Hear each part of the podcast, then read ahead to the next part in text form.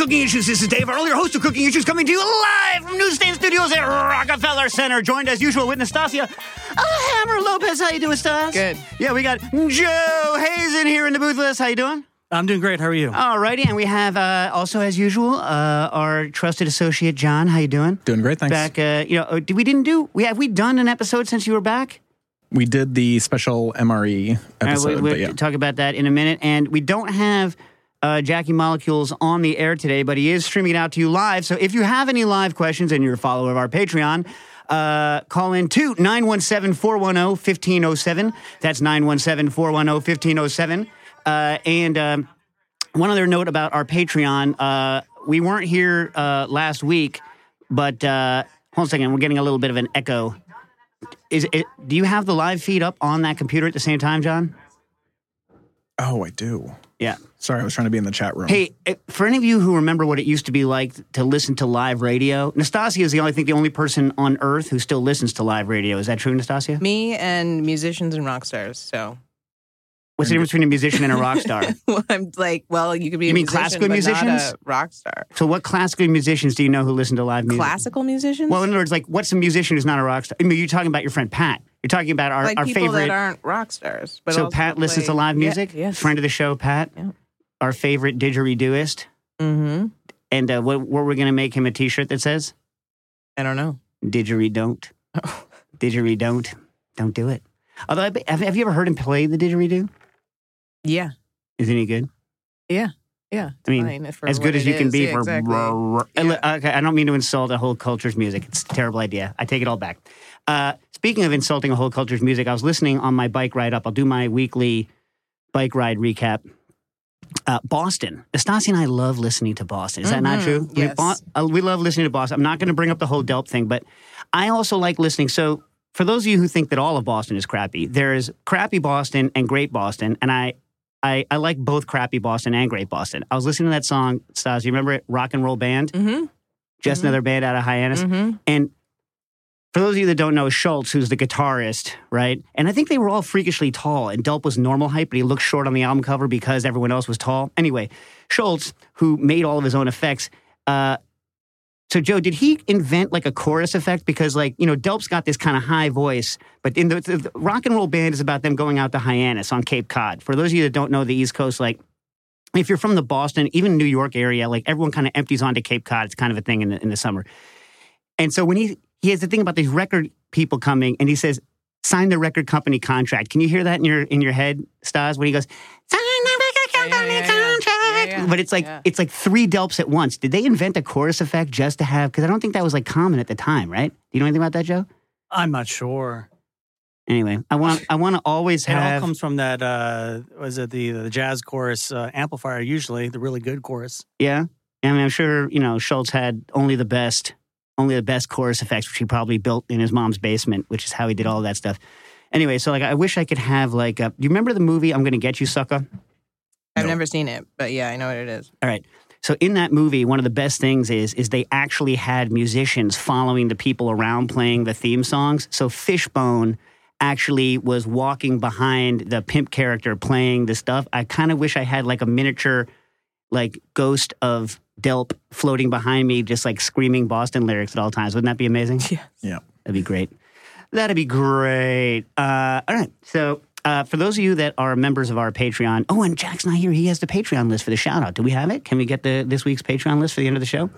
Um, last week we didn't do a show, but to keep you guys not hanging for Patreon only people, we have uh, we we did a tasting of Chinese MREs versus we have Chinese MREs versus uh, American MREs, and I have to say, you'll have to join to listen to it. The Chinese MREs kicked our behinds, right, guys? Yeah. I mean, shockingly good. I mean, really, like quite good. Like I would eat that stuff. Back me up on this, people. Yeah. Completely. Yeah. Tasted like Really delicious. Yeah. And the American MREs, I have to say, they were a little bit expired. Didn't even really heat that much. Didn't heat that much. Mm. Mm. Yeah. I mean, I wanted to like the American MREs. All right, listen, I hear we have a caller. Caller, you're on the air. Mm. Mm. Hey, there you go. What's up? You got- Hey, everybody. Uh, Josh from Norfolk here. hey, how you doing? You got to turn down your background a little bit. Oh, sorry. It sounds like you're listening to experimental music, which I like. Are you like a John Cage fan? yeah, we're, I'm in the in the restaurant office right now. Oh, nice, beautiful. Shannon. All right, cool, awesome. What's up? Uh, so we want to make candied peanuts Okay. with like Coca-Cola as the base. Um, we're running into like a slight issue getting the coverage right. We want like kind of a uh, like a you know thin candy shell on uh, on them. Mhm. We got access to everything, um, including like induction and stuff like that. So I'm just looking for uh, you know some advice on the best method best methods to make these nuts. Oh, you, you, you want me? These nuts. You knew I had to do it. You knew it had to happen. You did that on purpose. In fact, you're not even making Coca Cola covered peanuts. You just wanted to have that happen. Oh, that's fine. That's fine. Uh, so I, I li- promise it's both. listen, so are you having a problem with it not getting hard versus other uh, recipes that you're using? Is that the problem? Because if that is, I think I have the solution. That is exactly the problem. Here, uh, here's the problem I believe you're having. You are you. In order to get a crispy shell on the outside, you need to have uh, the sugar not invert, right? So if the sugar inverts too much, what's going to happen is you're going to, it's never going to harden. Now, first of all, the high fructose corn syrup that's in Coca Cola is like, it's going to make it soft as heck from the beginning. In fact, that's the kind of stuff that I would add to uh, things to keep them from crystallizing, right? So that's going to inhibit you right there. But if you add sugar, so Coca Cola is roughly 10% sugar, let's say, give or take. So if you're going to reduce that all the way down to get it, or even if you start with a syrup, right? It's also very high acid. And the phosphoric acid that's in the Coca Cola is going to invert whatever sucrose you add and going to make it a lot softer and harder to get it to crystallize. So I want to say, I'm like, I don't know if you can just buy the flavors of Coca Cola without the acid and add the acid at the last minute, or or else like do your candy syrup, take it all the way down, and then add the Coke flavored syrup at the last minute, or just completely dehydrate the Coke down to dust, right? And then after you dehydrate the Coke down to dust, like maybe add some solids to it, like maltodextrin or something, so that there's some solids for this stuff to dehydrate onto so it doesn't scorch down, right? Then make your standard candy coating, and then as it's setting, toss it in the Coke dust. And because you might not want it to get that much sweeter, you could add a little bit of hard, non uh, sweet sugars to it, like maybe some isomalt or something like this, or something that's going to reduce the sweetness, or maybe just the fact that you've added a maltodextrin carrier is going to be enough. But I think that's going to get around your problem. I think it's the fact that you have the HFCS and the fact that you have uh, a lot of acid during your boil that's causing it not to set up. Does that sound like it might be the answer? Yeah, definitely. We uh we we figured the high fructose was the problem, Yeah. And then uh, you save us the step of tracking down Mexican Coke by letting us know, you know, a couple episodes ago that it's all the same damn stuff. Well, okay. So, uh, what what the CEO of Coca Cola said when he told me that it all tastes the same is that yes, they do sometimes use sucrose, but like they they organize it to all taste the same, and that no one can really tell the difference anyway. Your mileage may may vary. Uh, I believe that there is Mexican Coke with sugar in it. Although I have to say I've never looked at the ingredient label because I don't drink sugarful non-alcoholic beverages. I'm either drinking an alcoholic beverage or I'm drinking seltzer, and there is no other beverages for me. Those are the only two things. gotcha. All right, let us know how it works out. Send us a send us a what's it called? Joe, you got another call? Caller, you're on the air. Hello, Hey, how you doing? hi, this is Dave. Yeah. Oh, awesome. Is that an inside bird or an outside bird that you have going there? I hear a bird, and Nastasia, whenever she has birds in the background on calls, it's like some like vicious seagull that's trying to like murder her. But like, is that an inside? Uh, no, it's uh, it's it's um, a couple woodpeckers, but uh, oh my God! Listen, better? I hate woodpeckers. Do you like woodpeckers? Oh my god!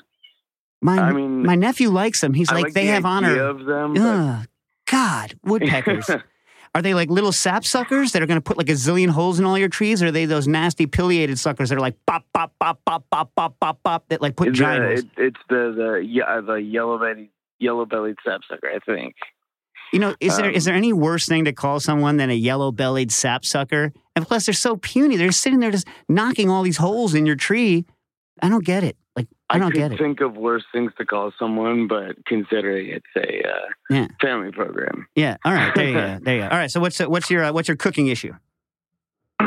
so, okay, so COVID has messed up a lot of people, and the like, and I and I remember you had an episode where you were speaking to a friend of yours who studies this very very intensely, like agusmia, uh, um, paragusmia, anosmia, etc. Mhm. And I have an idea that I think might might actually help a lot of people. I just wanted to know your uh, your take on it, which is um, uh, so gymnemic acid and miracle berry. My idea is microdosing on those to try to kind of like kickstart, you know, your brain reconnoitering how it um, assesses smell and taste. Do you Hmm. think that that's a, a worthy endeavor? Well, I uh, I mean, have, uh, first of all, I would never recommend that anybody take gymnemic acid other than. So, for those of you that don't know or you know haven't heard us talk about it before, gymnemic acid is a compound uh, that is developed from leaves. So you actually you buy a leaf powder, you eat it. It tastes like the bottom of a rabbit's cage, and Yeah, it's uh, it's disgusting stuff. It like oh my god, it's so gross. But what it does is for about 20, 30 minutes, like literally erases your ability to taste sweet things. Right? Literally Yeah, era- it- erases your ability to taste sweet things. So much so. And As u- opposed to miracle berry. Right. Yeah. Sorry. Sorry. Go on. yeah, but nobody likes it. So, like, in other words, like, I remember, like, uh, in classes I used to teach, we used to give the gymnemic acid to people so that they could mentally understand what it was like to not have the, the be able to taste sweet, which is useful in terms of texture analysis and stuff like that.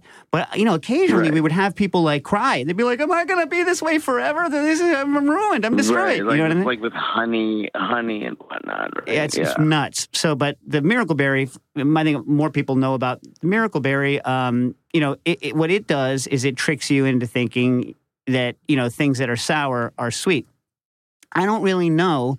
Um, I, I haven't studied it. I have to talk to you know the people that we had uh, on that day. I think we had we had Right. Harold, we had Bob, uh, and we had Ariel on. I think. Um, Bob. That's right. yeah, Bob Datta from Harvard, and uh, I mean, I'd have to ask him, but you know, you know, I know that like um, I know that a lot of people had kind of more, you know, drug-induced mystical experiences with Miracle Berry kind of parties than I ever did. I was always more kind of cold, analytical thinking about it, but I don't know how And uh, that's, you know that's how people. I am think. as well. Yeah, yeah, I don't know. I I don't know. mean, I'll ask Him. I mean, just just for me, like it's it's.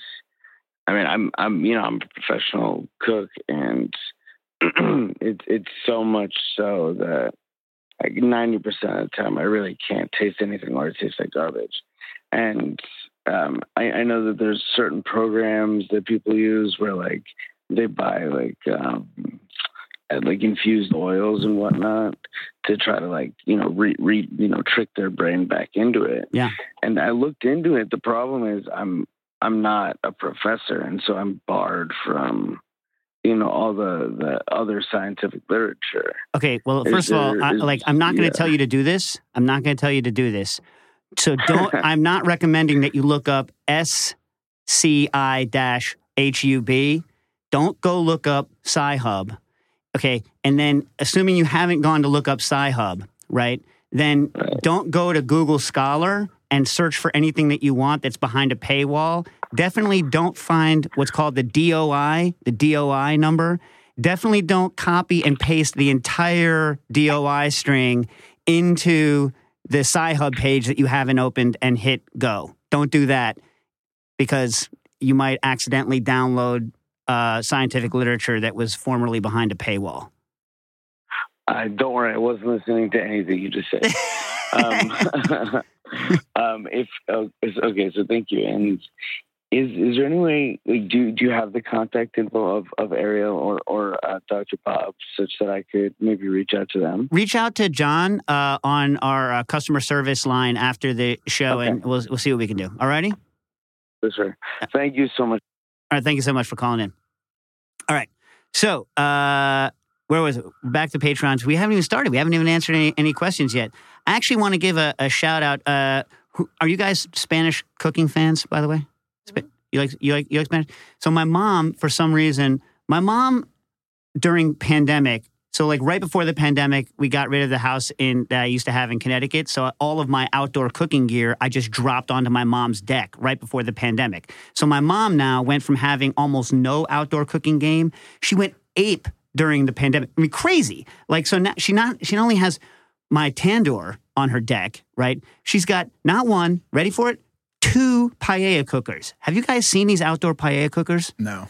They are nuts. They are crazy, dude. And my mom's always like, "Oh, do you think that this like you know, my mom is like more mellow. She has a regular human being stove, right? A regular human being hood, like regular human being everything. And then she's like, "Did you I got this paella cooker." So I'm assuming it's going to be some I mean, no offense, ma, sack of garbage, right? But I go out there and the the the ring burner on it is the size of a professional paella pan. It's like how big is that, John? Is that like 20 inches across? 20 It's like 20 inch Like a car wheel. yeah, it's like it's like a car wheel size burner. She cranks it and it's all jets all the way across it, right? And then she whips out a giant. This is the first time giant paella pan, right? This is right before the pandemic. I just had dinner with her the second time, the first time since the pandemic was over, and even though it was only just like my my my sister and you know her husband and my brother and fiance and us, she brought two paella rigs two full size paella rigs. And I have to say, my mom has turned into this like this Spanish monster cook, like with these paella pans over the over the pandemic, which is bananas. But she made something that I actually hadn't had before. Strangely, you know that so not paella, which she made one of, delicious, of course. You know, with the socarrat on the bottom. Well, socarrat's the crunch. You know, everyone's got their own kind of crunchy rice business. You like the crunchy rice business, people? Yep. I like the crunchy rice. I like anyone's form of crunchy rice. I like Iranian crunchy rice. I like Korean crunchy rice. I like. Uh, oh yeah, do Americans have? Do we have our own traditional crunchy rice? No, not really. No.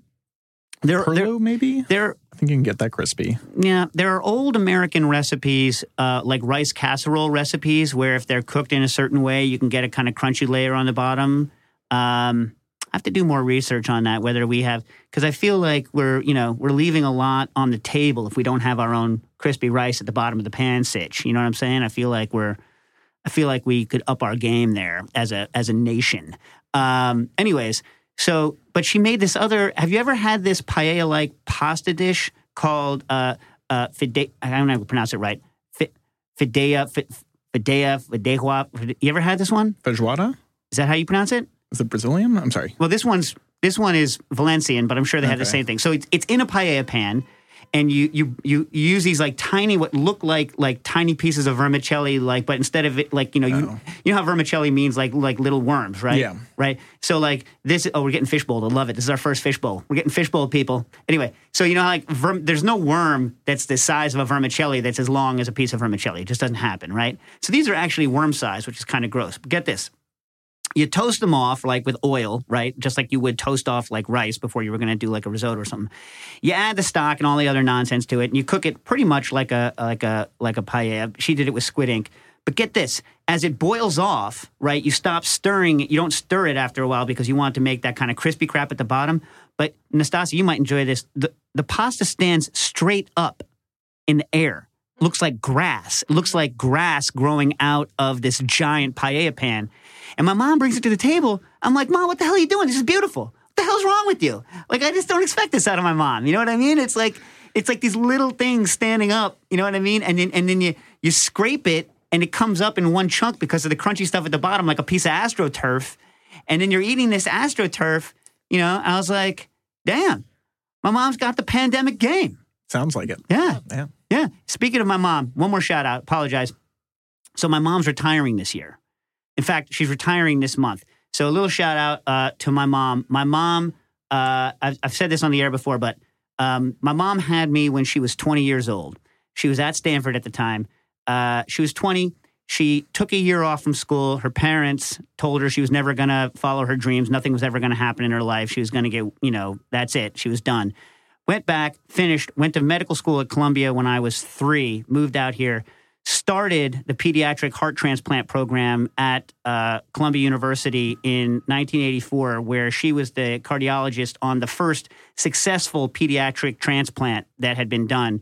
Has run the pediatric heart transplant program ever since. And I know that like it's very fashionable and correct now to think that uh, you know uh, big data is a lot better than human judgment, which I think in the average is true. But when my mom retires, the world is losing like an amazing clinician. I'll give you just a c- couple of things that that she's done.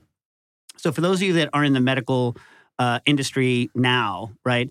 Uh, you know, there's a huge reaction over the past, maybe say 20 years to kind of what known as heroic actions, trying to take heroic actions to save people's lives. You know, you're not supposed to play God or you're supposed to let people die now, is what a lot of doctors think. But my mom, especially because she's dealing with kids, kind of never had that attitude.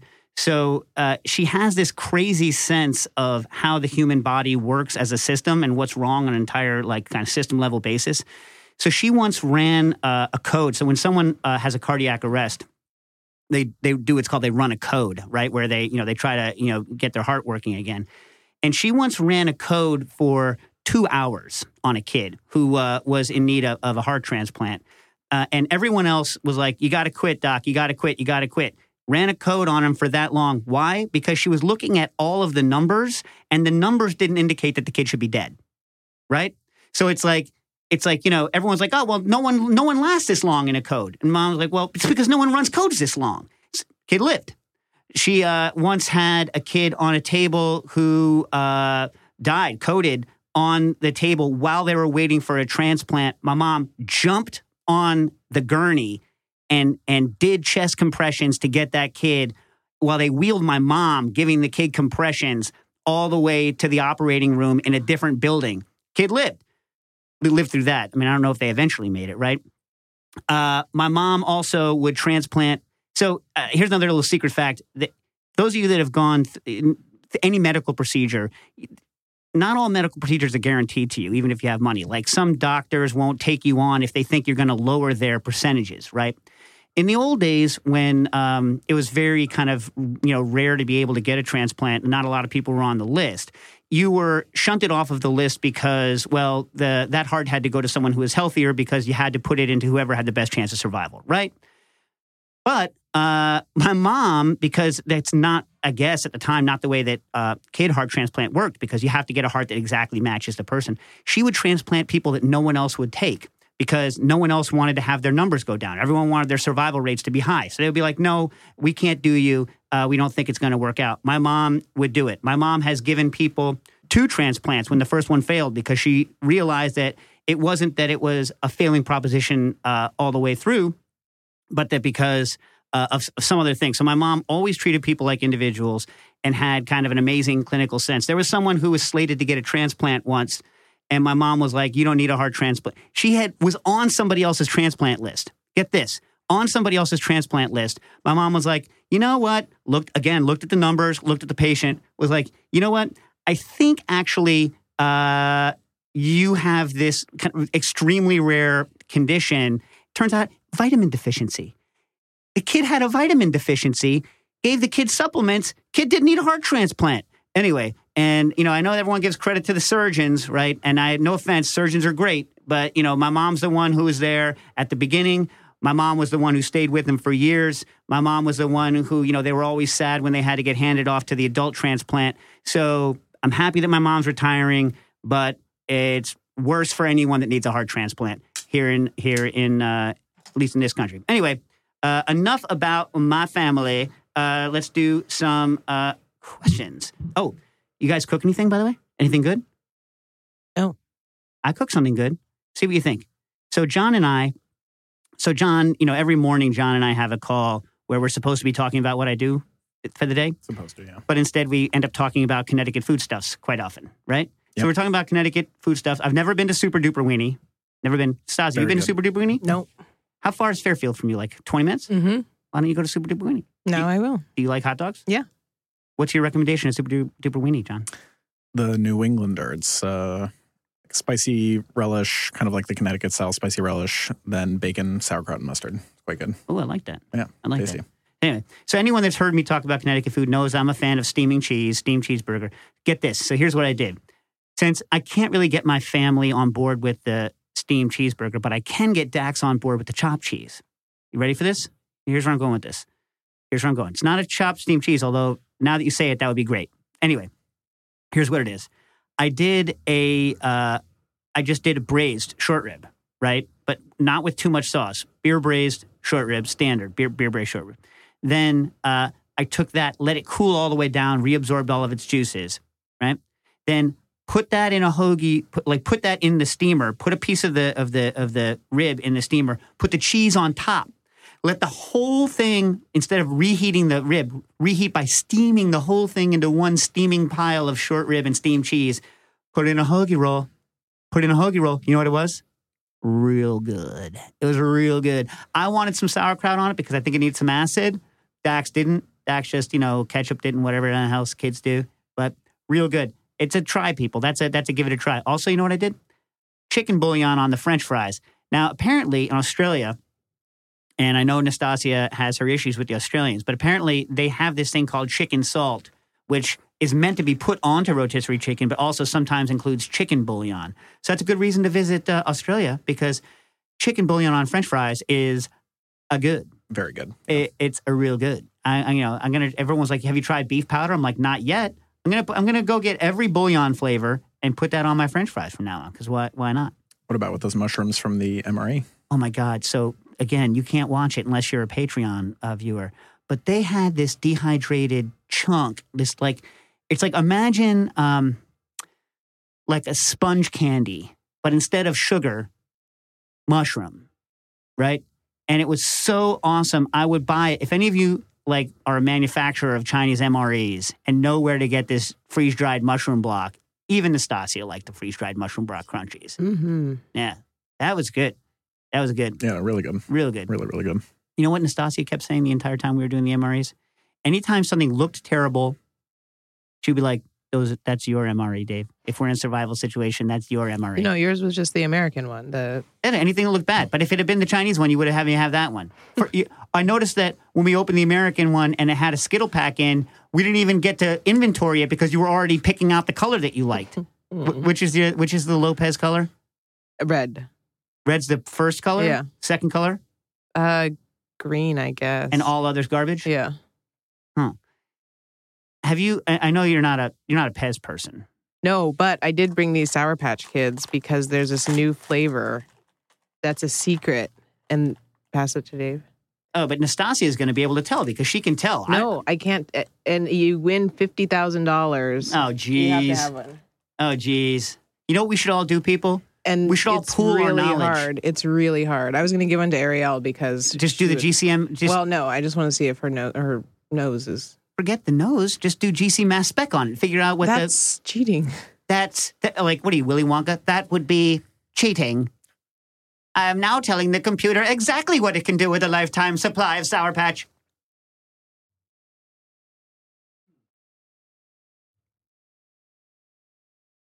Tastes like vaguely artificial, vaguely tropical, real sour stuff. I feel like I've had that flavor before. It's Yeah, a it's like specific flavor, and there's Yeah. lots of clues that they give you. Mm. But I see you also brought the one of my favorite sour flavors. sumac, yeah, sumac. People, I saw when I was driving up uh, a couple of weeks ago. The sumac's starting to ripen. Is that one ripe yet? I think this one is. Taste, taste. Or give me a taste. I can't. Well, give, Give me me- a Dave. Give me a taste. So, sumac, for those of you that don't know, sumac is delicious. Now, listen, here's how you know if it's the sumac that you can eat. Is it red? If it's red, you can eat it. If it's white, don't. Oh, that's good, Stas.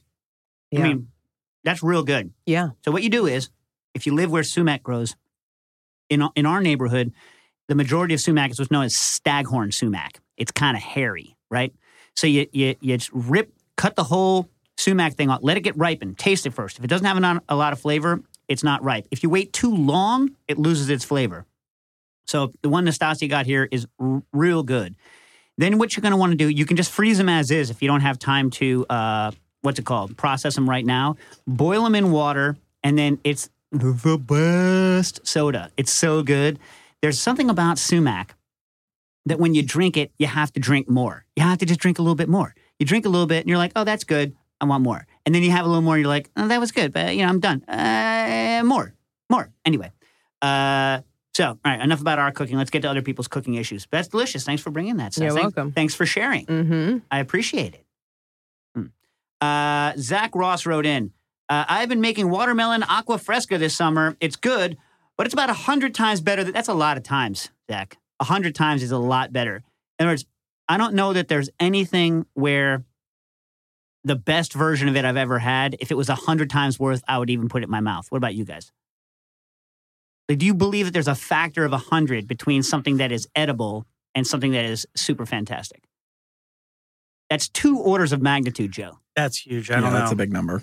Yeah. Yeah. For those of you that like don't think in terms of orders of magnitude, go watch the Eames's Powers of 10 film.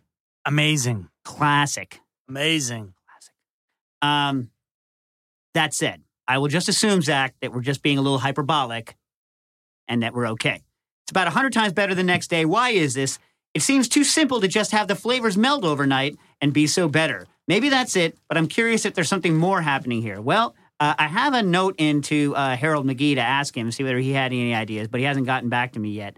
If I had to guess, what I'd say is this, because I was thinking, well, is it the sugar somehow, something? But beep, I did some like some preliminary Google Scholar searching on whether or not watermelon, like what changes happen in watermelon juice over the course of a day. I wasn't able to find anything, but here's what I think.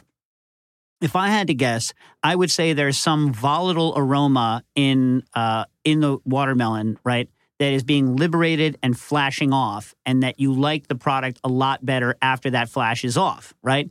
So I would say it's probably not a chemical reaction or some sort of like reaction within the product itself. It's just a losing of volatiles. Now it could be that if you're adding the lime that you like the li- the aged lime flavor. It could be that there's some reaction with the increased acidity because watermelon's not that high of an acid that's causing something to precipitate out. It could be that it's auto clarifying overnight and you're just drinking the top and you like the stuff at the top tastes better. But here's how you test. Take the stuff, if you have a vacuum machine, if you don't have a vacuum machine, you're SOL, and just run a vacuum on it. And that'll distill, it'll flash off some of those top end volatiles without heating it or boiling it. And if you're getting a similar result by doing that, then I'm guessing it's a loss of volatile. That a good, uh, decent answer? Doing Yeah. all right? Yeah. Uh, ooh, got a shout out. Uh, Erica Lash wants to give a birthday shout out to uh, our uh, Patreon follower, Christopher Tompkins Tinch. Oh, sorry. Sorry to botch your name, Christopher, especially on your birthday. Uh, couldn't figure out a better way to get in touch uh, without breaking into my husband's Patreon account. I like that she doesn't break into her husband's Patreon account. That's strong, right? Yeah. Yeah. Uh, so I'm going to give you is that, so so Christopher is turning uh, 33 on uh, the 19th. What day is it today? 13th. So so he would be turned 33 before. So 33. Let me see. What was I doing when I was 33? So he's a PhD student at the at the Harvard right now, right? And he was formerly a TA at the at the Harvard class that we that we teach. And by the way, we're doing that again this year, Stas. Cool. Yeah, Harvard live this year.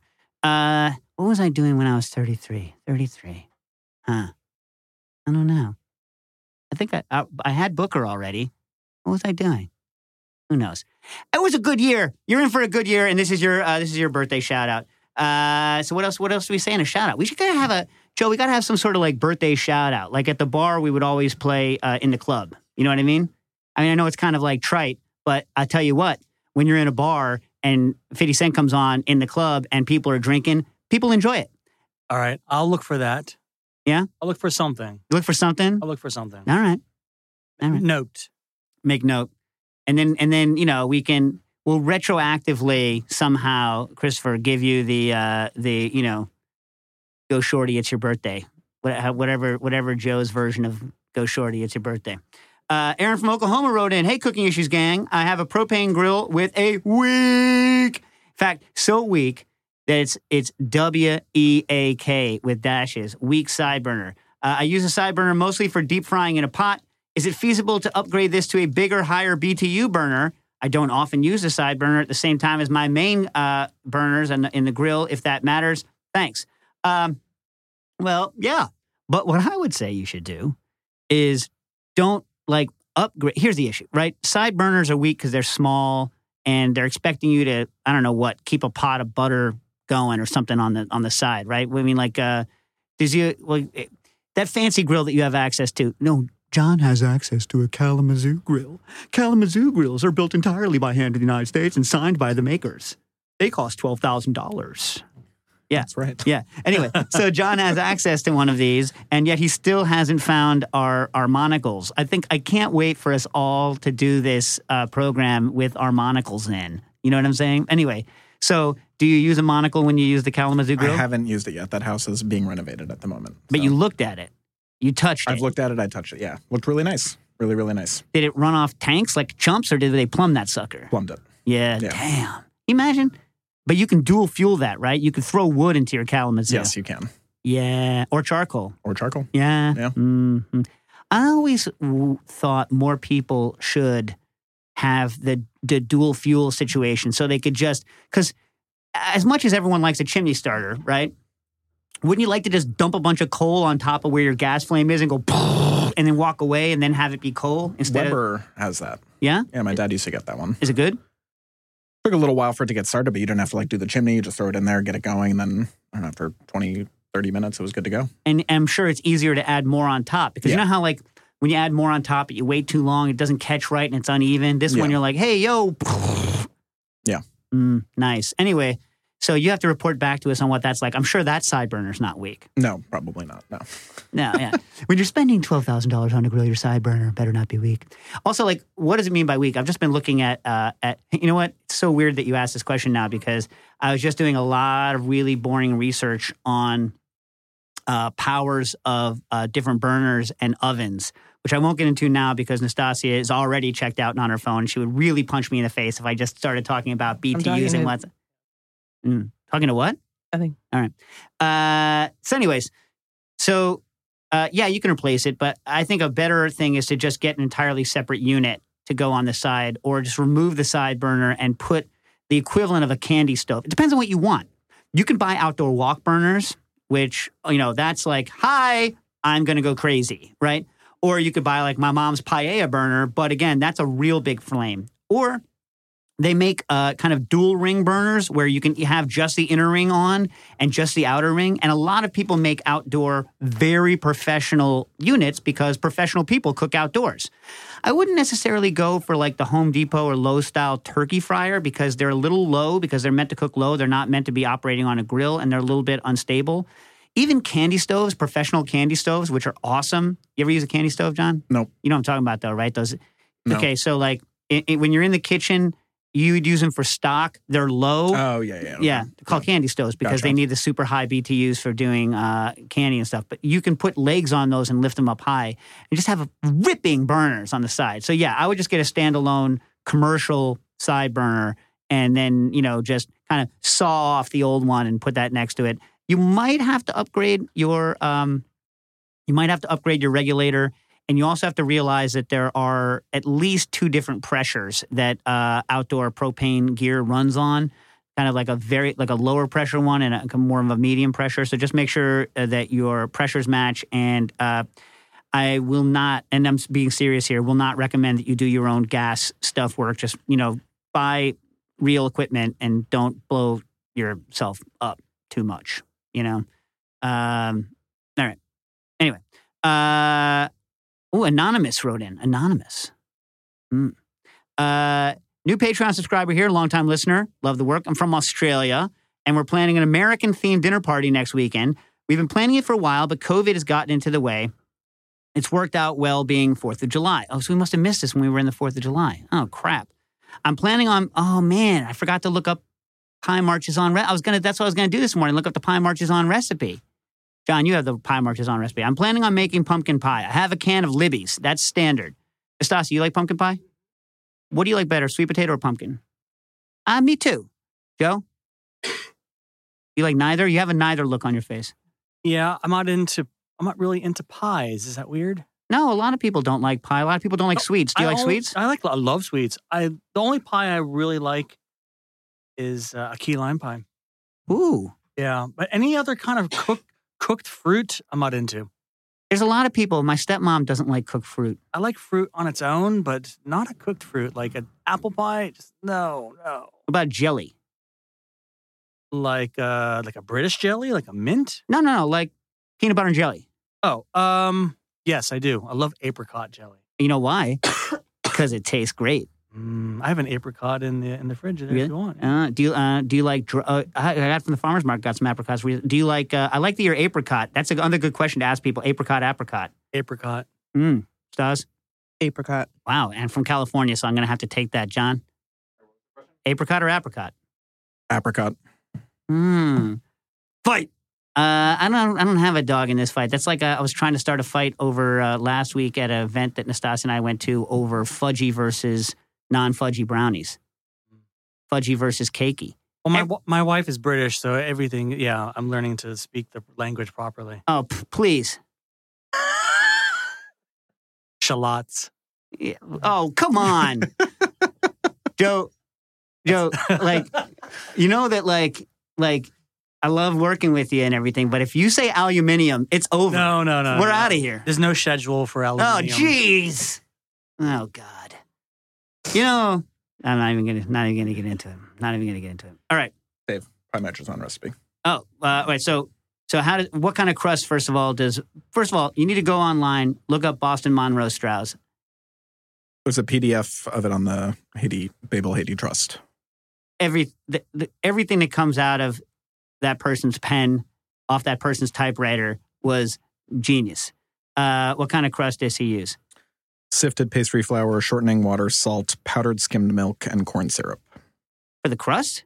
Yep. Special crust for pumpkin pie. Wow. Huh. Here's the thing I'm going to tell you.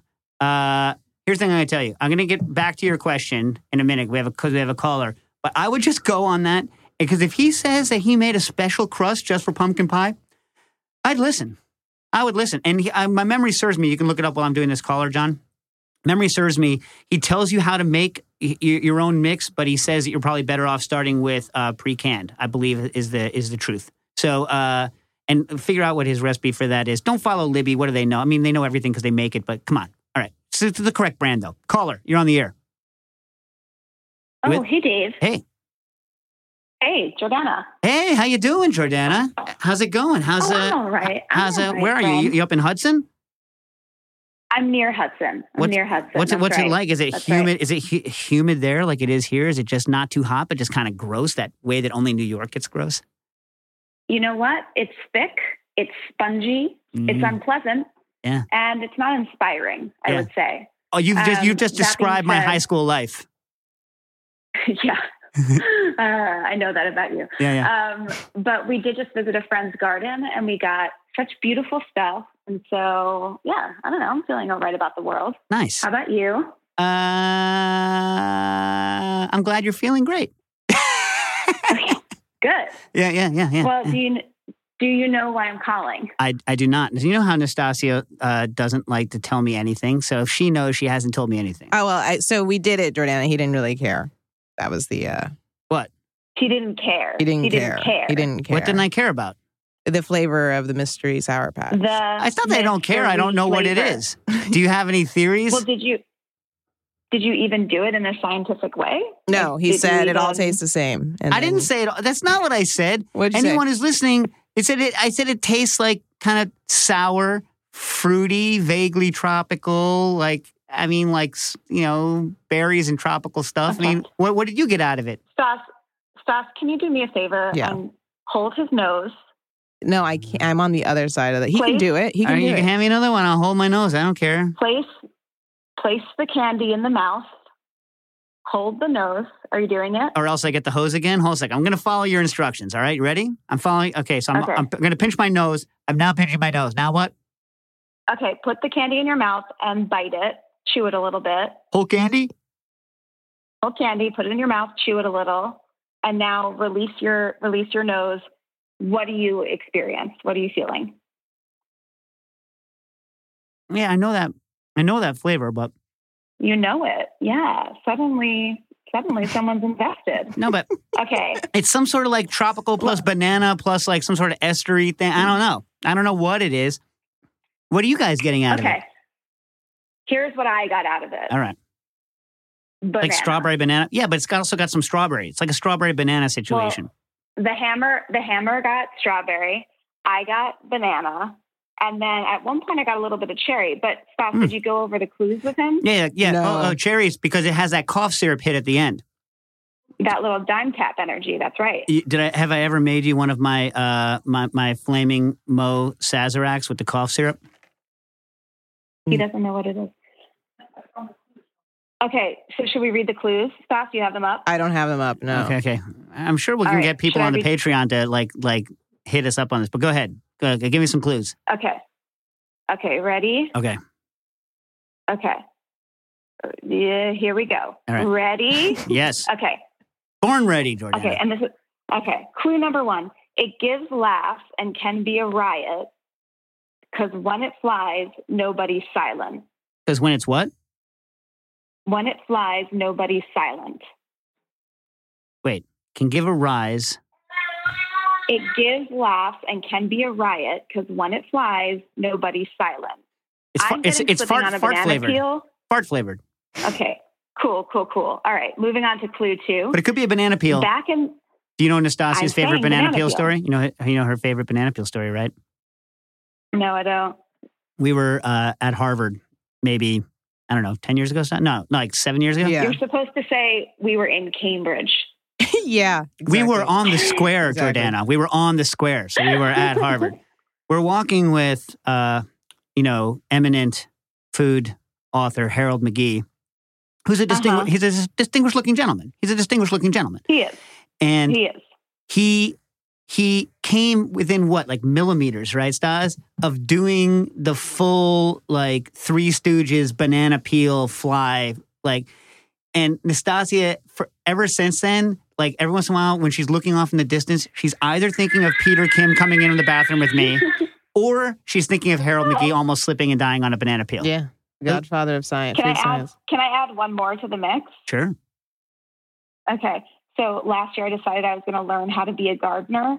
okay Spoiler alert: did not go well. Did Ooh. not go well at all. why did, Um, did but is, is your was- soil no good or is, your, is it just a, that you just hate plants I got shitty soil. Excuse me. yeah and I didn't build a fence. And so it just got, and then at one point I, I got infested with tomato hornworms, which are the most disgusting thing I've ever seen Wow. with my eyes. Ever. Wow. Anyway, I was I was really feeling myself uh, for a bit, and I was sort of gallivanting around, calling myself an outside gal, which you can imagine. And I just wanted recognition from my wife, you know. And I was just like, I'm an outside gal. Look at all these amazing things that I do. Went outside, stepped on a rake, and Oh. it smashed me in the face, and I got a black eye. oh So that's my that's a God. Oh my God, please yeah. tell me you have surveillance footage. Uh. No, I absolutely do not. And I would never share it with you because you're not trustworthy, but it did happen. What? what? How am I not um, trustworthy? And whoa, whoa, whoa, whoa, whoa, whoa, whoa, whoa. How am I not trustworthy? All right. If I gave you the surveillance footage of me literally pratfalling with a rake to the dome you would put it on your Instagram or something. You would would hold it over me for my I would entire not. life. That you're, you're maybe you're thinking of your friend live it down. Nastasia. Maybe you're thinking of your good friend Nastasia because maybe she would do that. But I would keep it to myself entire dossier. and just look at it, you know, every now and again when I needed a little mental encouragement. Because the idea, not only that it has happened in the real life, but happened to someone that I Mhm. know, I'm just picturing it in my That's head. Maybe right. that's even better. Wham! Yeah. I can't imagine it. It's like, because it rakes people, like you see it in the cartoon, but rakes are long. I mean, Jordan is like, you know, you're you're you're a normal height person. It's not like you're like I one foot high. coming.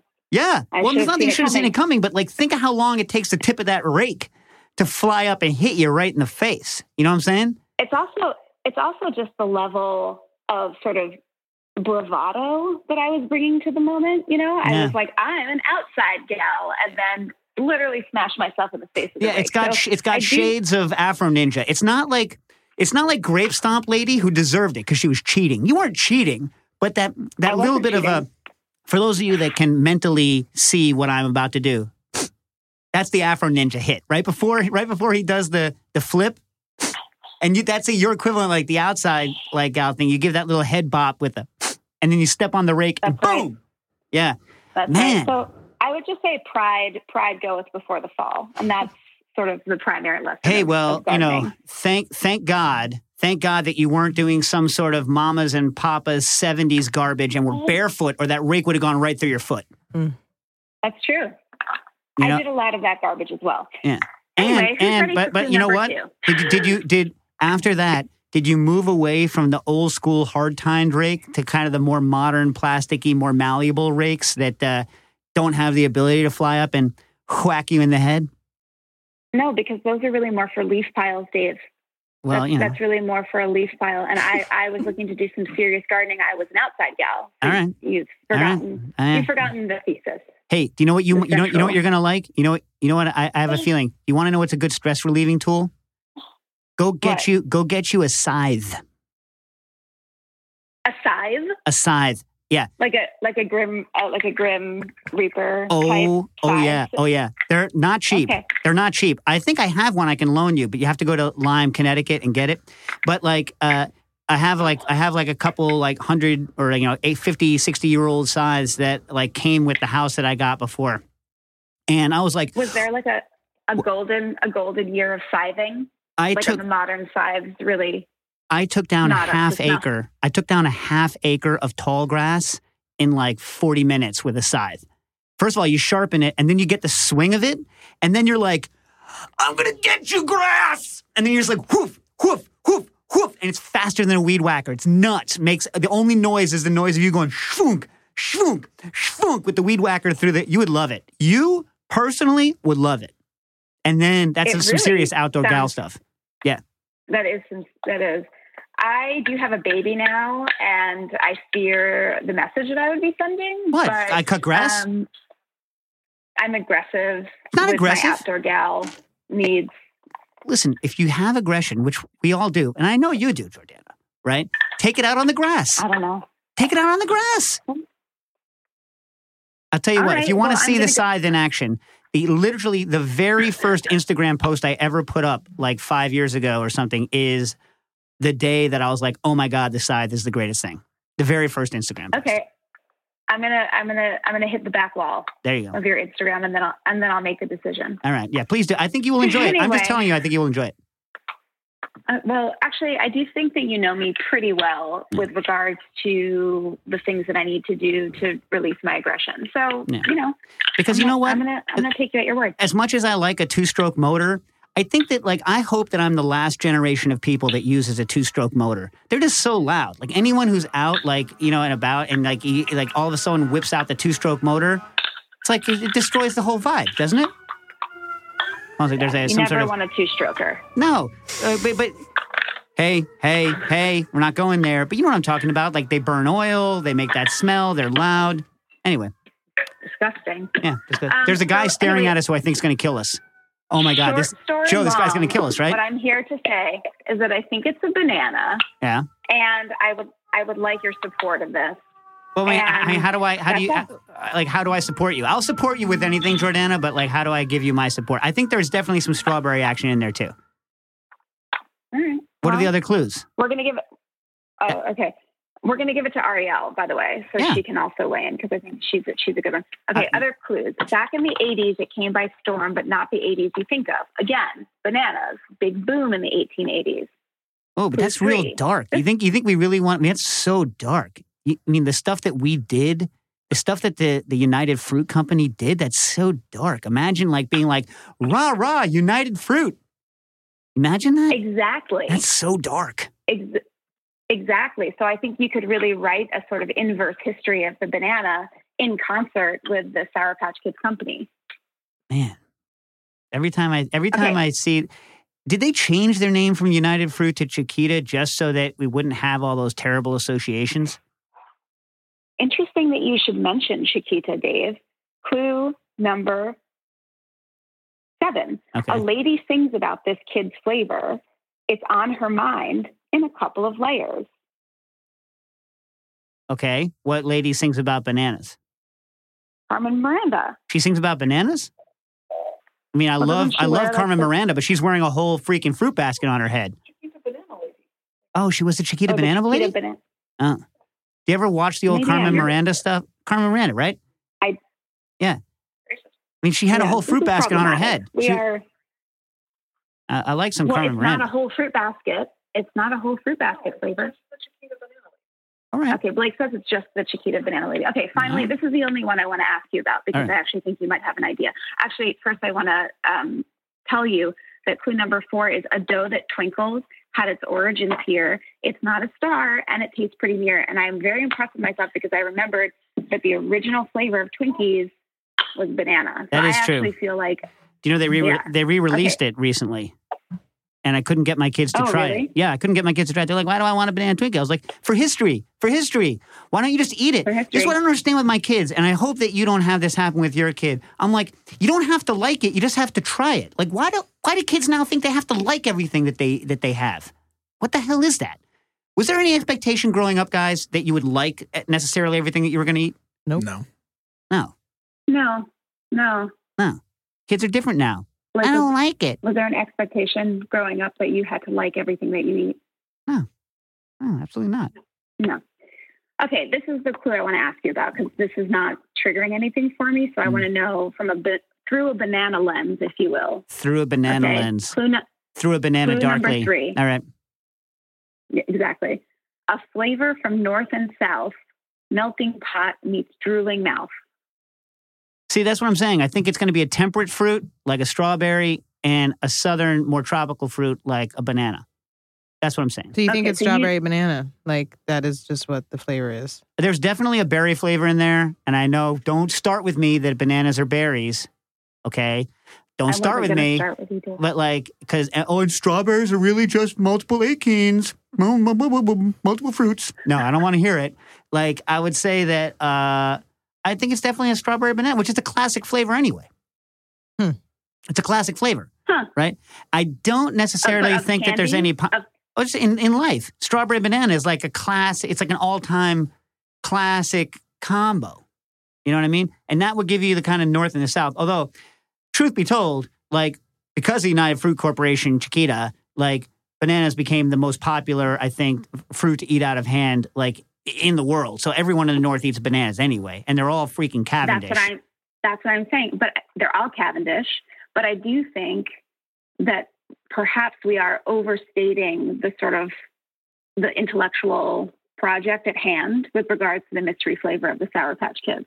I think there Like, may be some I- strawberry in it. That's all I'm saying. There's something fruity in it Okay. that's not like banana fruity. That is that I think is. But, but I mean, I could be wrong. I mean, if they're going to stick entirely, but I don't think they're going to stick entirely tropical because they mentioned the northern thing, so they wouldn't also have like you know pineapple or what in it. You know what I mean? It wouldn't be that. You know, but I like pineapple. You know, pineapple does not ripen once it comes off the uh once they once they cut it. Did you Mm. know that? No. It's not what they call a climacteric fruit. It can change slightly, right? And they can hit. So, so here, here's the story with pineapples. If you look at a pineapple, you guys know how to pick a pineapple? You take the leaf in the middle or something. With a scythe. That doesn't really work. Yeah, you smell it, right? Does it smell like a pineapple? Eh, it got a good chance because here's the thing. It's supposed to it's supposed to go yellow. It starts going yellow at the bottom. If it's green all the way to the bottom and has no smell, it's underripe, right? But if you live in a place, if you're lucky enough to live in a place where they grow pineapples, they can let them get what's called like three quarters ripe, three quarters where it's like yellow almost all the way to the top, right? But they just don't ship well. They don't last long. So they tend to pick them right when they get mature, but n- when they're still kind of shippable and they have a long shelf life. That's why most of the pine- pineapples we get just aren't that great. You know what I'm saying? Uh, so you can look at the yellowness, but they can cheat the yellowness because they can ethylene gas the pineapples and they will go yellow, but they won't necessarily get that much better because, again, they're not climacteric fruits. I also tried, which I don't think we've talked about on air because we haven't been on air. I tried one of those pink pineapples. You try one of those, Jordana? Uh, you know what? I, I actually thought about gifting one of those recently, the pink pineapple, but um, they're like forty dollars, and then I felt dirty, and so I I, Ooh. I skipped it. Well, Skip uh, it. I don't think I, I thought it was looked. I didn't pay forty dollars. I paid twenty. They had them at the Essex Market live. I was like, literally, I'd never heard of them before, and I was like, pink pineapple. And then I was like, I went. To, I was like, how much is this? She's like, twenty dollars. I was like, twenty dollars. And then like I went, I looked it up. I was like, oh, online it's like forty dollars or fifty dollars. So I was like, all right, I'll buy it. So I bought it because I smelled it. It smelled good. Cut it open, beautiful, no acid. I don't like. I don't. I, I need acid in my pineapple. I'm an acid pineapple guy. I like acid in my pineapple. But Mhm, as I said, mhm. if you like low acid fruit, maybe you would like it. Do you like low acid fruit, Jordana? you know, the older I get, the lower the lower acid I like my fruit. Really? Huh? I think I think high acid high acid fruits are, are a young gal's game.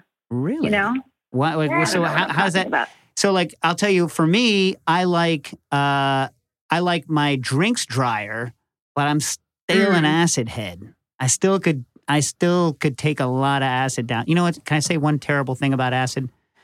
So Booker, my Sure. son Booker, which I you know I, I shouldn't talk smack about my kids on the air, but Booker somehow real late, like years late, has been gotten interested in that damn warhead challenge again. You guys know about that stupid thing? Oh wow, Yeah, these, Yeah. these damn challenges. And so he went the and- warhead challenge. Yeah, the warhead challenge. So he sat there and he unwrapped a hundred warheads, and he would just start eating them, like crunching these warheads. He ate thirty six. Wow. 36. And you know, Booker, like, you know, he's not like a rough and tumble, like, I'm gonna have my mouth bleed kind of a guy. Now, squid ink, he'll eat more squid ink than he he like he could you took him out to California when the Humboldt squids were taking over over there, and he would have taken down the entire population. He would have all of it, all the ink. He eats like I swear to God, when my mom was making that, I, that I was talking earlier, my mom was making this uh, Spanish pasta, paella like pasta, and she made it squid ink for Booker, even though he left early to get on the train because you know how he is. Anyway, so like I had to buy the only container of squid ink that was available because my mom was like, I ran out of squid ink. Can you get it? Was at Kalustyan's, and they had only the fifty dollars size of squid ink. And the fifty dollars size of squid ink, because you know it's a good amount of squid It's a lot. Yeah. So she's like, take it home to Booker. I know how he likes squid ink. Every surface of my house now is covered in black filth from the squid ink, and the the, the sink is just mayonnaise and squid ink. Because what he does is he gets a jug of mayonnaise. I have to buy cheap mayonnaise. I can't even afford to buy Hellmann's anymore because he just goes through like giant tubs. He'll just take mayonnaise and squid ink, mix them together with a little salt and sugar, and he'll just sit there and house it with chips. Just house it. Just house it. Like and, and so like Yo, you want to hear something gross? Can I tell you something gross? you just did tell me something. Can I tell you something even I- I grosser? don't- Can I tell you something even grosser? All right. Yeah, go for it. All right. He was like, it changed the color of my poop. Because he ate only squid ink. I- he- he's, he's like, squid ink's healthy. I'm like, no one has ever eaten this much squid ink, Booker. No one knows. No one has ever subsisted entirely on squid ink and mayonnaise before in the history of humanity. So nobody knows what it does to your health to eat this much squid ink. Because no one's eaten this much squid ink. Anyway. I don't know I don't I don't I am speechless. Yeah. I don't know what to say. Yeah. Good for you, bud. Yeah. Good for you, bud. Yeah. That yeah. is that is quite a snack.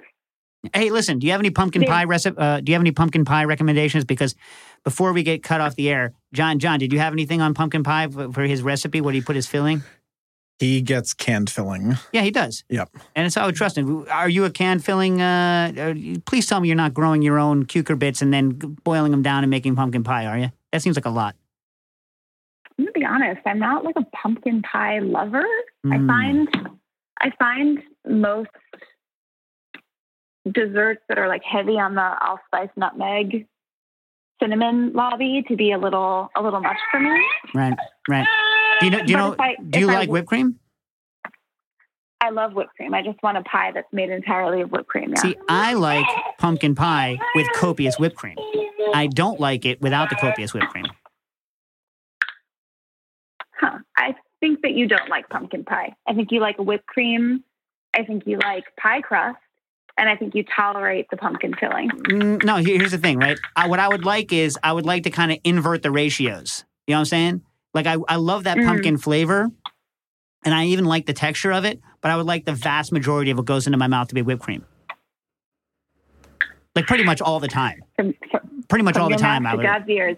Yeah, yeah. I love So whipped cream. you you just have like a tiny little spoonful of pumpkin pie filling, just an absolute orgy of whipped cream while your son eats squid ink mixed with tubs of mayo and sugar. Have you been to my house for dinner? Because this is Um, basically what it's like. Like people, people joke because I go crazy. To your house and made dinner. Yeah. I've I've made dinner in your in your kitchen.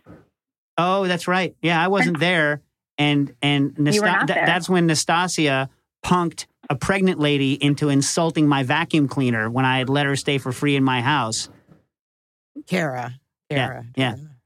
Yeah, Kara. That was also when I almost died on the zip line. If everyone recalls. Oh yeah, that video footage of my body going slack in the woods. yeah. I, I made a very, I made a nice zip line. Anyway, uh, well, so so you can s- say if you like, but I got to give this pumpkin pie recipe. What is it, John? Give me it. So it is. It's on page 95 in Pie Marches On. And the recipe. So for the cru- f- pumpkin filling, two pounds sugar, one ounce salt, four ounce pastry flour, one ounce cinnamon, quarter ounce nutmeg, quarter ounce ginger. Um, Yeah, that's why that's Yeah. why uh, Jordana's not a, like all that nutmeg. You don't mind the ginger powder though, right? Jordana's still there? We lose her. Oh, sorry. Yes, I'm still here. I muted you so I could discuss my child's nap. Oh, But I, I'm I'm I'm in it. I'm in it. I'm in it. I love a candied ginger. Oh, really? So you like a more a more uh, a hot ginger and not like the ginger powder that's in the in the stuff. All right. Yeah, the, the pie you're describing, John. John, don't have me over. It's not. Wow. I'll be nice. I'll be nice about it at the dinner, but then I I will talk about it afterwards. Damn. Whoa. Yeah. Whoa. well, that's rough. Wow. Ouch. Jeez Louise. All right. All right, we got to get off Yeah. and All right, all right. shout outs. Bye, All Jordan. right, hold on a second. I gotta, I gotta, I'll do this one because I gotta get the Patreon question out. Adam wrote in, uh, "Hey Nastasia, John, Matt, Dave, at least anyone who's not in Italy. Uh, long time, first time. Uh, Adam from Irvine, California. Where's Irvine again? Uh, Bali. Okay, you like Irvine? No, go Okay. to the question. Uh, 34. Uh, wife puts up with cooking gadgets and projects as long as I don't make any more overcarbonated root beer geysers in the kitchen. Oh, that's nasty. And root beer also, like, it poisons all the lines. They smell like root beer forever. Well known fact. I'm setting up a small patio kitchen. What are your thoughts on, instead of a grill, getting an Ooni 16 inch pizza oven? 70% of my use case is for grilled veggies, 20 for non, 10 for burger, uh, and fajita meat on cast iron pan in there. Basically, I don't actually uh, barbecue, just grill. Second question I'm also thinking of a portable induction burner for side dishes and maybe a hot pot. It looks like Duxtop is the widely trusted brand, but NuWave Gold has better advertised temperature range uh, and added infomercial allure. All the reviews I can find online seem sponsored on the slide. Thanks for all the answers, rants, raves, and banter. Adam, this question is actually from a while ago, I think, and we just never got to it. Uh, I looked up those uh, induction ranges, and um, the temperature range of the one that had the wider temperature range, I think, was wildly optimistic. I think just I don't think it's going to be uh, any any better. They're all roughly the same unless they actually have accurate uh, accurate temperature control. Uh, but I think you can't go wrong. I've never used the uh, Ooni myself, but I'm a huge fan of get that and then also just get a grill so you can do grilling. I do almost all of my grilling over ridiculously high heat. Uh, I've redone all of my recipes fundamentally to have extremely high heat cooking. And in fact, uh, two weeks ago, I just did a, a photo shoot for that section of my book.